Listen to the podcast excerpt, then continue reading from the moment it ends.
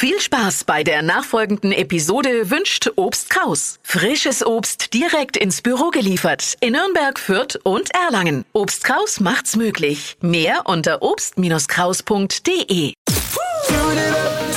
Steh auf mit Deutschlands lustigster Morgensendung. Die Flo Kerschner Show. Laut einer Studie arbeitet jeder zehnte Beschäftigte, der im Homeoffice arbeiten könnte, lieber im Büro.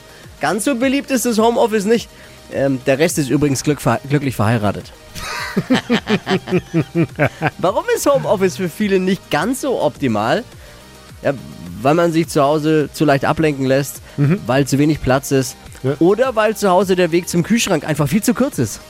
das stimmt. Die Verlockung ist zu groß. Ich kenne das. Ich hab, äh, bin Ja. Kandidat für Corona-Pfunde. Auf jeden Fall. Mehr aktuelle Gags von Flo Kerschner jetzt neu im Alle Gags der Show in einem Podcast. Podcast Flo's Gags des Tages. Klick jetzt hitradio n1.de.